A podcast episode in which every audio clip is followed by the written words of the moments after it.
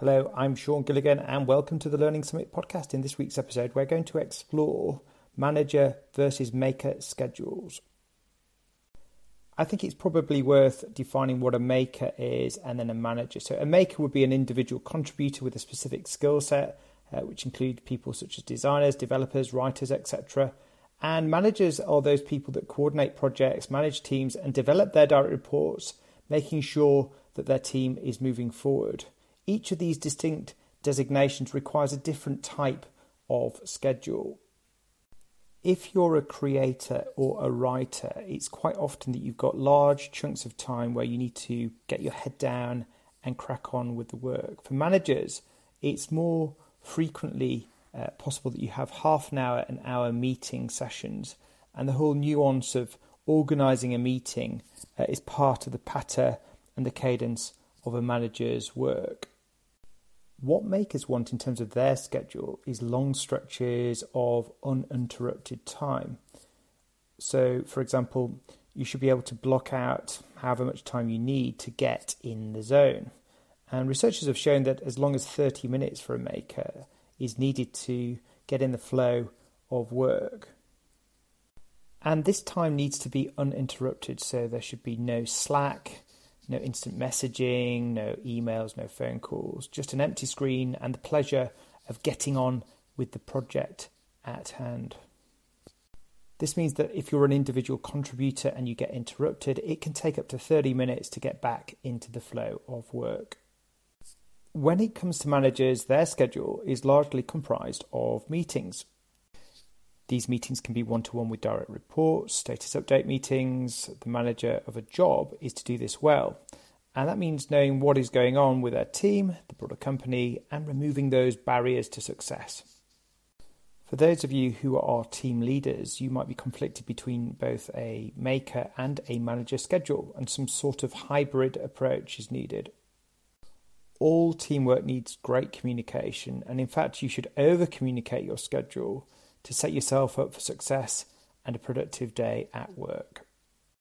So you've got two different types of people. You've got the makers who want long stretches of uninterrupted work, and you've got the managers who are generally doing short bursts of meetings, and therefore you end up with calendar woes and diary clashes.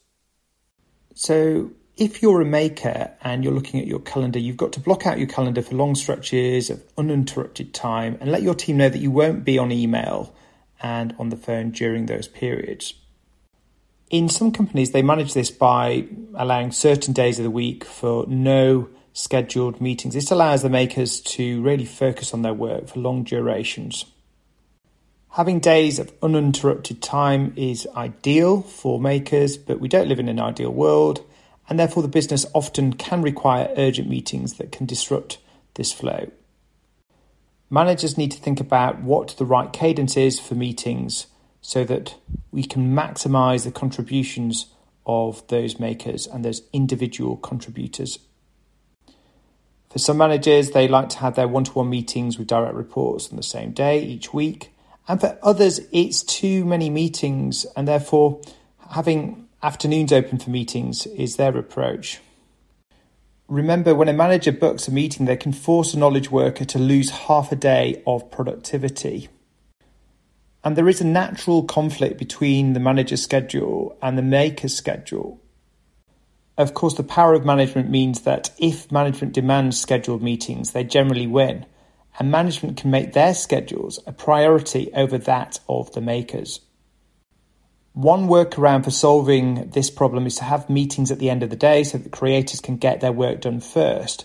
Another alternative is to do away with the schedule entirely. The first question to ask is, do we need to schedule a meeting? If, for example, a video message with a progress update, perhaps a show and tell, is the way forward, then cancel those meetings and use asynchronous communication instead, such as screencasts and voice notes and video messages for work. It's not scheduling meetings that we should be talking about, it's cancelling meetings in a polite way and replacing that with something perhaps more fit for purpose.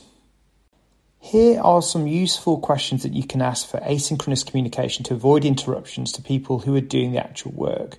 So let's take a few example types of meetings and the questions that you can ask asynchronously. Let's take an example such as a morning plan. Here are some questions you could ask your members of staff. What's your current mood? What are the top 3 things you need to accomplish today? And what are you thankful for?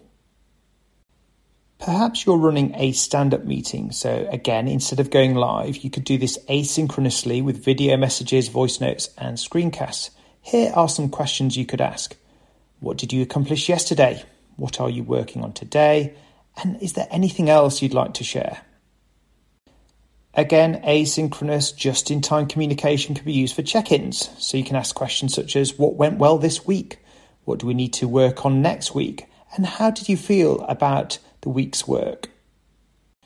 For retrospectives and weekly reflections, you can ask questions such as, how did you feel about the week? How productive were you this week? What went well this week? And what was the worst part of the week? Is there anything that I can do to help?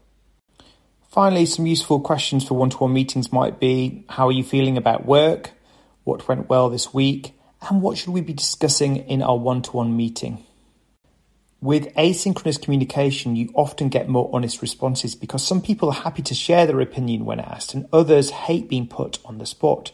Usually this is because they need more time to think through their answer. So asynchronous communication allows everyone to be just a little bit more thoughtful and honest.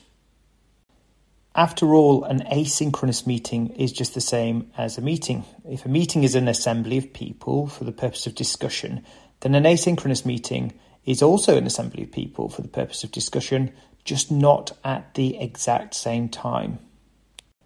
Now, one of the problems with too much asynchronous communication is that it can hurt a company culture and people can feel lonely. And this is why we need to get away from text-based asynchronous communication, such as Slack messages and emails, and into things that are richer and more empathetic, such as screencasts, video messages, and voice notes. Ultimately, what businesses want is the syncing of the manager's schedule with that of the makers. And this is where asynchronous communication can help bridge the gap. So if you're a manager and you're listening to this, the question to really ask yourself is, how can I make my schedule more flexible for makers? And the answer is to replace some of those synchronous meetings with asynchronous communication. This will greatly help makers with the flow of work and lead to less interruption. Thank you for listening to this episode of the Learning Summit podcast on managers versus makers and their schedules. If you've enjoyed it, do subscribe and share on social media. And until next time, thanks for listening and bye for now.